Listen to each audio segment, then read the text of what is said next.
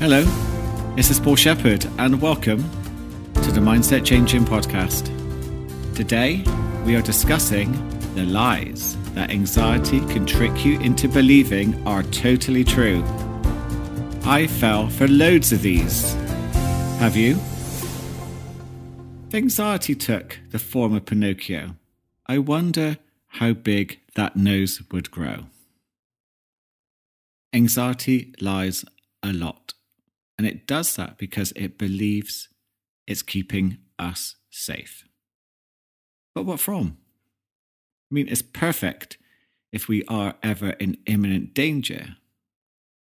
But most of the risks we face are emotional risks embarrassment, shame, rejection, from failure. And experiencing those emotions can feel so painful we will do anything we can not to experience them again.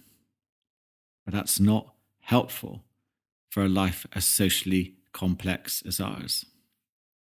And if we want to get ahead in life and have a happier life, we need to develop tools and strategies to work with our emotions and also filter out the unhelpful lies that anxiety is using to keep us in that comfort zone, which can turn out to be a prison.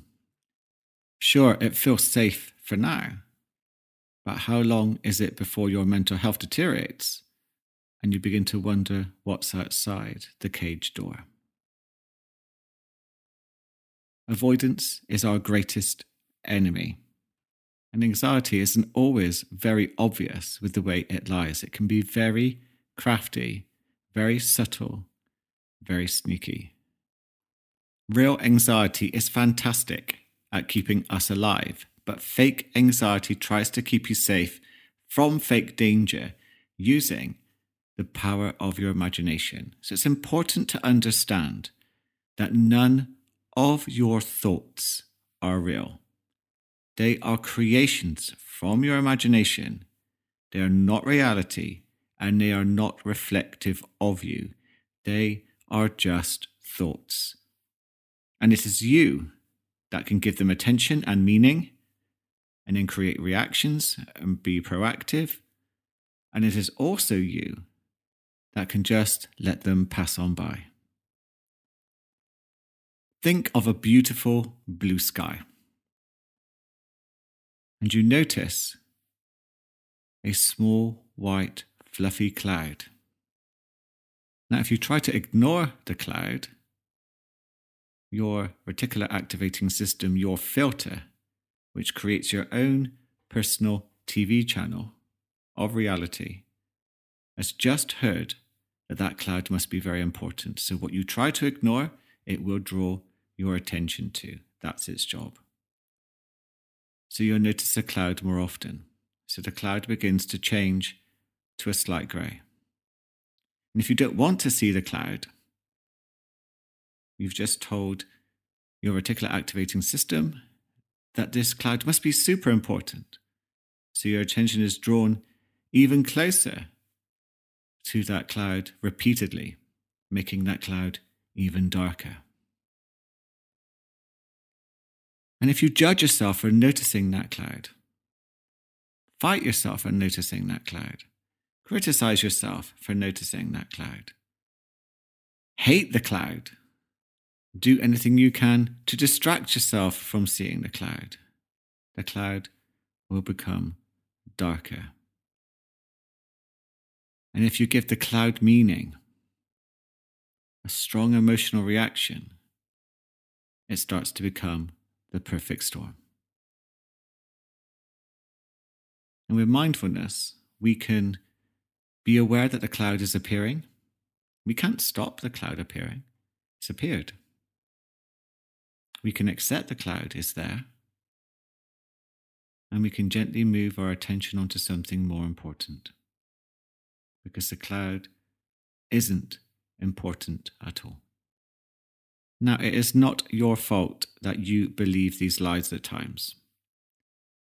Your limbic system, when it hijacks you, pushes away and reduces contact with the wise, rational, logical part of you that would be able to explore the lie and uncover the truth. So it becomes really difficult when we have a limbic system hijack to rationalize and filter what we're thinking. But I hope it's not lost. What I would say is hijack it back. Remember, you can do that by triggering the parasympathetic nervous system, which is done through the breath. So when you start taking a nice big deep breath down to the diaphragm and breathing out longer than you breathe in, you are hijacking your nervous system back, and your rational brain can begin to take back over. And that is the power you have when it comes to your anxiety. And clients tell me all the time how useful it is to use breath work to gain back perspective. I think the most common lie an anxiety sufferer can begin to entertain and really worry about. And it's something I really struggled with too, because I could not see a way out of my anxiety experience. Is the lie that your anxiety will not heal and you're going to suffer like this for the rest of your life? Let me be very clear. If you work with your mind and body and address your psychological and emotional needs, you can heal your anxiety. And it would take, in my view, a holistic practitioner to do that. The fact that you're listening to this podcast shows there's a part of you, if you've fallen for that lie, that knows you can heal. And it's about allowing that part of you to become more dominant and explore what would help you begin to reduce your anxiety symptoms and allow your body to heal. I was talking to a client this week who's being very derogatory to themselves about their weight. And I asked, What's the intention behind the part of you that keeps putting you down? And they said, Well, I can't accept the way I look. So doesn't it make sense that by being nasty to myself about my weight, it will motivate me into losing weight? And I asked how that was going. It wasn't going very well because they were caught up in a cycle of suddenly saying, Enough's enough, I'm really fat, I'm disgusting, I'm this, I'm that. And then they would push themselves in an all or nothing approach to diet, they'll cut out all sugar, all junk food, everything, exercise to the extreme to try and lose weight. And then at some point in time, their energy would begin to peter out and they would find themselves just pressing that fuck it button and binge eating, stopping the exercise, and just hating themselves for getting caught up in this repetitive cycle. So the lie is that you can only change your life if you're doing it from pain and resistance. So people trying to change their lives by being miserable might create some change, but it doesn't seem to be long lasting. And the paradox is, is that they are trying to avoid misery in the future by making themselves miserable now. How does that make sense? Line number three. I think most of you are going to be able to relate to this. It's something that every client, pretty much, when they've come to me, has had this as part of why they're here. And it's the lie that there's something wrong with them, that there's something wrong with you as a person, and that somehow you're inadequate. You are not good enough. And when you compare yourself with other people, you do it in a way which shows them in a positive light and you in the dark. And the thing is about this is that our reticular activating system, our filter, our subconscious, our ego, will do everything to show us a reality where that is true. We'll be drawn to people and situations which remind us that we are not good enough. It's all a load of bullshit, my technical term, because we are comparing ourselves unfairly. There is no way you can compare yourself with another person that would be fair and equal. They are different people, different genetics, different life circumstances, plus we really don't know what's going on for them inside their own minds, no matter what they're portraying to us. And yet we create this fantasy that they're really happy, they're really wealthy, they have the lifestyle that we would dream of having. And anxiety tries to use the pain from that to try and motivate us forward. So creating a life from resistance and pain. As I said earlier, that doesn't tend to work very well. I would say to you, and I know you might not believe me right now, but you're good enough. There is no person on the planet who is worth more or less than you. We're just mammals on a spinning ball of rock in outer space. Pretty dangerous ball of rock, to be fair, at times. But we've got this far, and our job is to survive until the end of the day. But obviously, we've added in the mix that we want to do that with more quality. And there's nothing wrong with that. But we need to get a healthy perspective of what that really means for us. What does success really mean for us? Is it going to be focused on materialism, status, validation? Or would it come back to a feeling of contentment, happiness, peace, joy, or something else? And as I show in some of my meditations, if you bring yourself back to the present moment and allow yourself to be fully present, guess what you get to experience right now? You can be free of your problems because they are based on thoughts. And if you're in the present moment, it's not much to think about. You're just in the here and now. And you might feel content and you might feel peaceful. Just by bringing your attention to the present moment. You're a success. And it's from this place of peace and of contentment that we can access in this moment that we can create from. And if we're creating from a place of contentment, of success, guess what your reticular activating system and subconscious mind and ego are going to do because all they've heard is that this is important. So they will filter in experiences. You'll be drawn to people and situations which prove you are a success,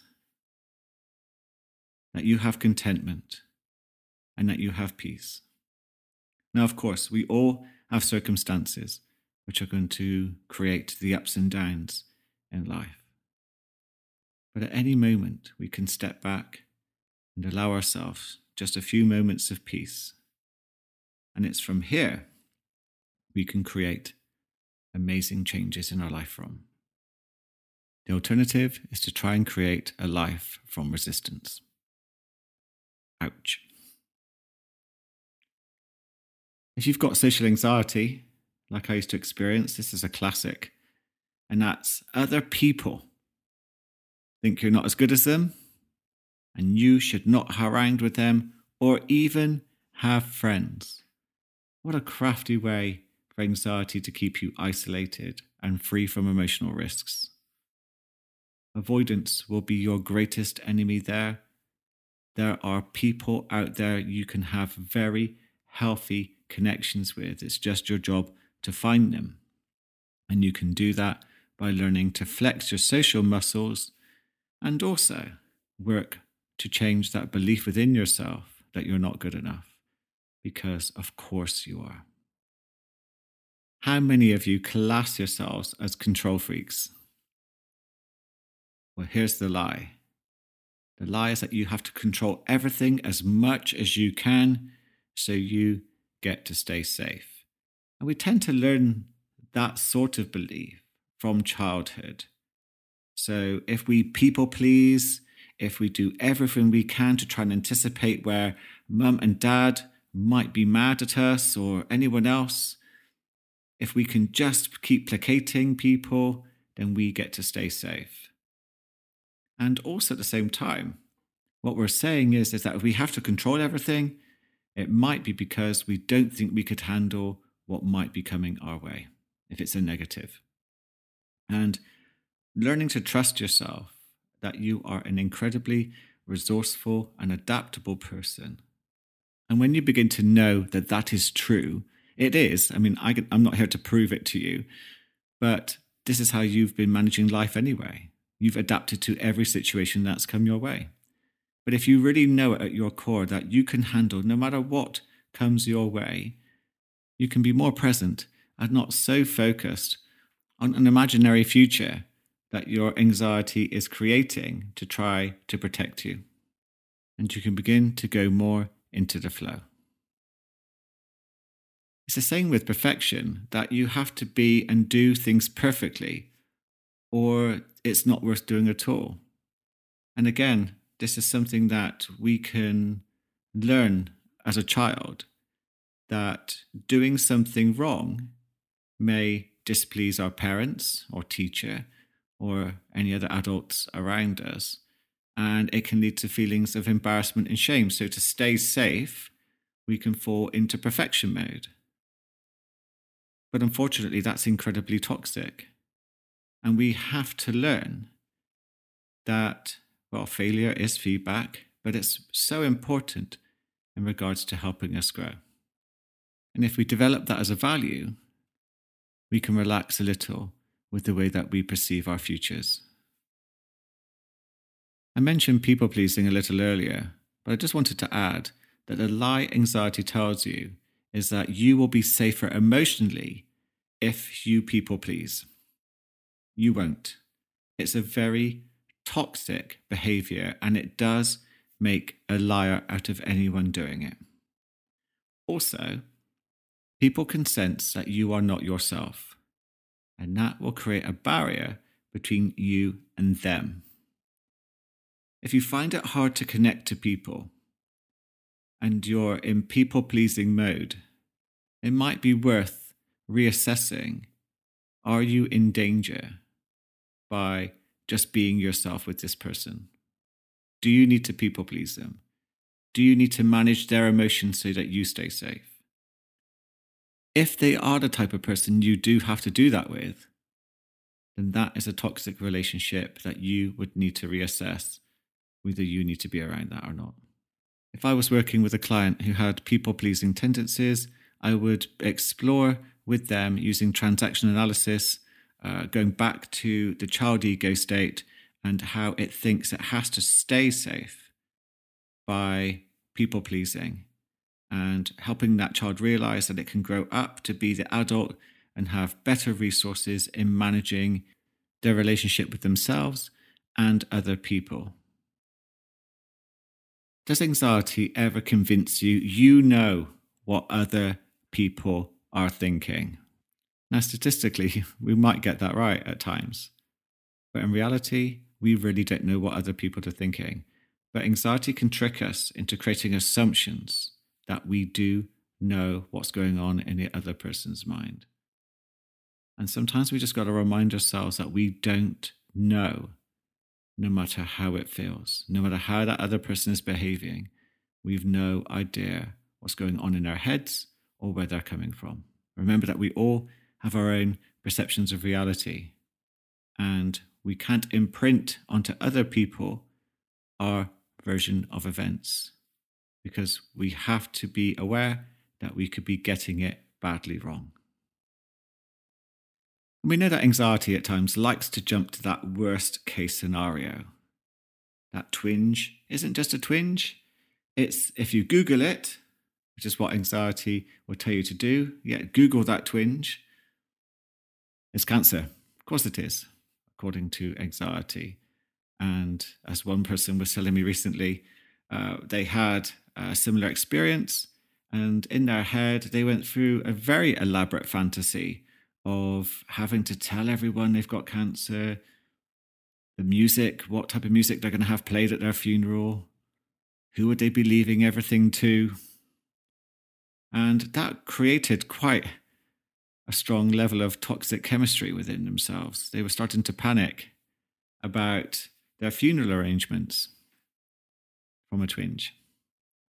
And when they're talking about it, they're saying, I can't believe how ridiculous it sounds when I'm saying it to you. And that's why it's quite good at times to vocalize out loud the lie that anxiety is catching you up in so that you can hear it. And it might give you a bit of distance between yourself and the lie so that you can begin to use that amazing mind of yours to begin the realization that actually what you're thinking isn't likely to be true. And that's the other lie anxiety does.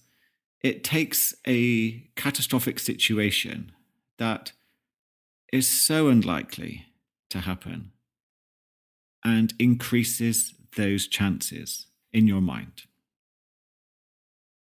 It's like buying a lottery ticket and thinking, I'm going to win, when it literally is one in, I'm not sure of the actual stats, but it's one in millions, isn't it, to win the actual lottery. I'm not saying it's not possible. Of course, it's possible, but the likelihood is very small. But if you're that determined to believe that that catastrophic event, which is very, very unlikely to happen, is going to happen, then you should buy yourself a lottery ticket anyway, because if you're that good at increasing the chances of something happening to you, then you might as well increase the chances of something happening to you that you would benefit from. And please give me a 10% cut. Thank you. Only kidding. I meant 15. Everyone's judging you. Everyone is thinking about you and judging you. Well, that would be the spotlight effect. The spotlight effect is a psychological phenomenon that when we feel anxious, as part of the survival response, we begin to overfocus on the people around us and our surroundings. I remember this. I remember when I had my emetophobia, my uh, fear of being sick, my fear of travel. And if I managed to force myself onto a bus or a coach, those were my worst nightmare. The smell of a coach still haunts me to this very day. But being on a coach, I remember the way that my brain would focus on how everyone would be looking at me. They could see that I was anxious. They could see that I was sweating. They could see that I was swigging water every two seconds because my mouth was so dry. They will be judging me. And the reality is, no one's interested. And my favorite phrase to use, and excuse my language, is, and this helped me quite a lot, is I'm not that fucking important. No one's interested. Yeah. So when you place yourself in a situation where you think everyone's judging you, just say that to yourself. You don't have to say what I say, but you can just remind yourself that you're not that important. No one can be bothered. They're all busy dealing with their own shit inside their heads. And if someone is paying you attention, we really don't know what their version of reality is, so we've no idea how they're judging you. And in fact, it's none of your business. And again, that spotlight effect is very, very good at creating those fake comparisons I mentioned earlier. And we can think and be tricked into thinking that everyone else is okay and you're not. They all belong to a club of normality, and somehow you have not got your membership card just yet. Totally not true. We've got no idea what's going on in their minds, so making it up is pretty useless. And remember, we can get caught up in overthinking like this because it can distract us from our real emotions and the real things we have to do in reality for our lives to grow. That's the clever aspect to all of anxiety's tricks is that if it gets you over focusing on your thoughts or going into avoidance mode, you get to hold your life back by staying inside your comfort zone prison. Ships in harbours are safe ships, but that's not what ships were built for. Phew, I got that right. This time, finally. Took a few goes of me recording that. For some reason, my mouth turned it into a tongue twister and uh, it stumbled a little bit. Um, but my point is this when I heard that saying, it really struck a chord with me because one of my core values is adventure. I love an adventure, doing something new, so doing something different, a challenge, because it helps me grow. Plus, I find it exciting. So I don't want to be a ship stuck in a harbor. And that's what anxiety and its lies can do. I did that for a long, long time. I refused to travel because of my travel phobia and became quite jealous of other people traveling the world, having wonderful experiences, whilst I didn't go anywhere. I stayed at home. And I tried to change my life from a place of resistance. That didn't go so well. But when I began to create my life from a place of acceptance, of peace, that's when the real magic began to happen. And it's still happening, by the way. I'm surprised at the things that seem to come my way. Some people call it the law of attraction. Actually, I'm going to mention that in a minute. That was a terrible thinking pattern I got caught up in. But it does look magical in your life when you're in the flow, coming from a place of peace. Your amazing subconscious mind can help you notice things that you never noticed before when you're focusing on what you want, what you want to experience, what you want to create. And that's very different to having the same experience when you're focusing on creating your life from a place of anxiety and resistance, trying to move away from things. Remember, your filter will keep showing you what's important. It doesn't know the difference between negative and positive. It just knows that what you're focusing on must be important. So, therefore, it will draw people and situations to you that represent what you are focusing on. So, when I mentioned the law of attraction earlier, kind of was really interested in that and how apparently what you thought created a vibration and therefore it vibrated that into the universe and came back to you, bringing things into your life. And I was dazzled by quantum science and its misuse. I didn't know its misuse, though. I just believed it to be true. It sounded good. And I think a part of me wanted that magic bullet too, and to have more control over my life than I did. So the law of attraction kind of fits that bill very nicely. It just says what you choose to think, what you think will create your reality. But for a person with anxiety, that doesn't bode so well because in reality, we think some weird shit, literally weird stuff. And I'm very grateful that that law of attraction was not true, not the way I thought about it anyway. Because imagine if what I was thinking came into my reality. The world would be a very crazy place for me. So I'm very grateful to have realized a long time ago that thoughts are just thoughts. That is the truth.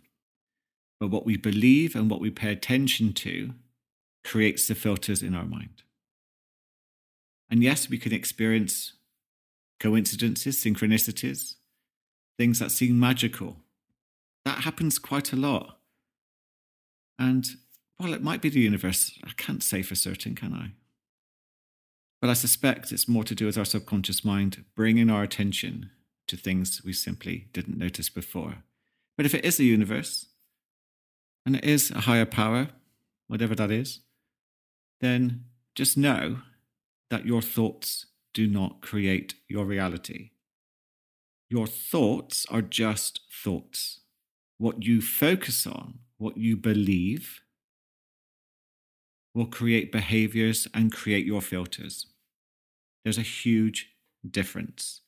If you want me to go into this more in the future, please send me a message one of the things that do pop up now and then because people do say, What about the law of attraction? What about my thoughts? Don't they create things? And if you believe that they do, then having negative thoughts is going to feel terrible for you. And I remember, as part of the positive thinking movement, which was in full swing as I was growing up, I became terrified of my negative thoughts. I thought that they made me a bad person. And I also began to think that they were creating my reality. No, they weren't. That's not the case at all. What we resist persists. So, trying not to have negative thoughts, trying to distract yourself from them, fight them, judge them, criticize them, just makes them stronger. And according to the law of attraction, or elements of it, that wasn't going to be helpful for you, which was total bullshit. So, to make it clear, negative thoughts do not create your reality. What you focus on, what you give meaning to, what you give attention to, yeah, can begin to change your filters in how you see reality and what you begin to notice. That's a big difference. And brilliantly, you have the ability to change your filters. You're going to still have negative thoughts. We all are. It happens to us. But we can learn to begin to devalue them and not pay them much attention. And remember that not all negative thoughts are bad. If they're part of real anxiety, real fear, then they're going to be useful and they're going to help you improve your quality of life and maybe keep you alive. So don't fear your negative thoughts. Use your wonderful mind to learn to create filters on which ones to pay attention to and which ones to let go. And lastly, just a few more. The lie that anxiety is all your own fault. Just going to point out simply, it's not. That you are weak for struggling with anxiety. Got to be kidding me, right? It takes a lot of strength to manage anxiety on a day to day basis, to get out of bed despite that feeling in your gut, pointing at the day saying it's going to be really terrible, and yet you get up and still do it anyway. It also takes a lot to come to someone like me and open up and be vulnerable about what's going on in your mind, what's going on in your life, so that we can look at what needs to change so that we can help you heal. And not many people do that because we have this perception that only weak people go to therapy and coaches, which I think is a very clever lie. I think comes from the toxic masculinity culture where we should just pull our socks up, just get on with it, sort yourself out, and everything will be okay. That's toxic masculinity at its finest. And something, thankfully, is beginning to change. And also, I'm beginning to see much more in the way of men as clients who are taking those brave steps to just open up and start to work on things because they deserve to have a better life. And just to add to that, anxiety can trick us into thinking that we can heal this all by ourselves and that we don't need help from professionals or other people.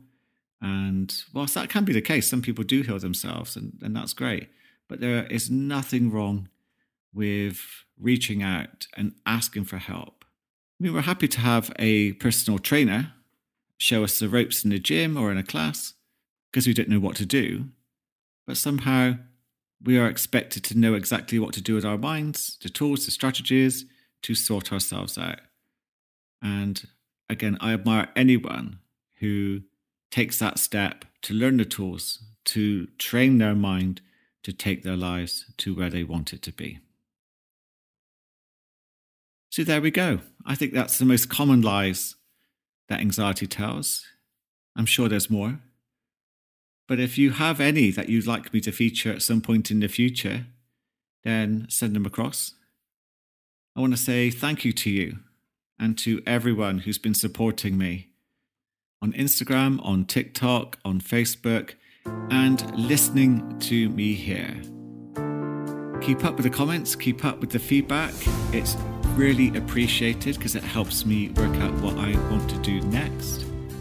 Please share, please subscribe, please leave a review. That would be most appreciated. And I look forward to connecting with you in the next podcast. Have an amazing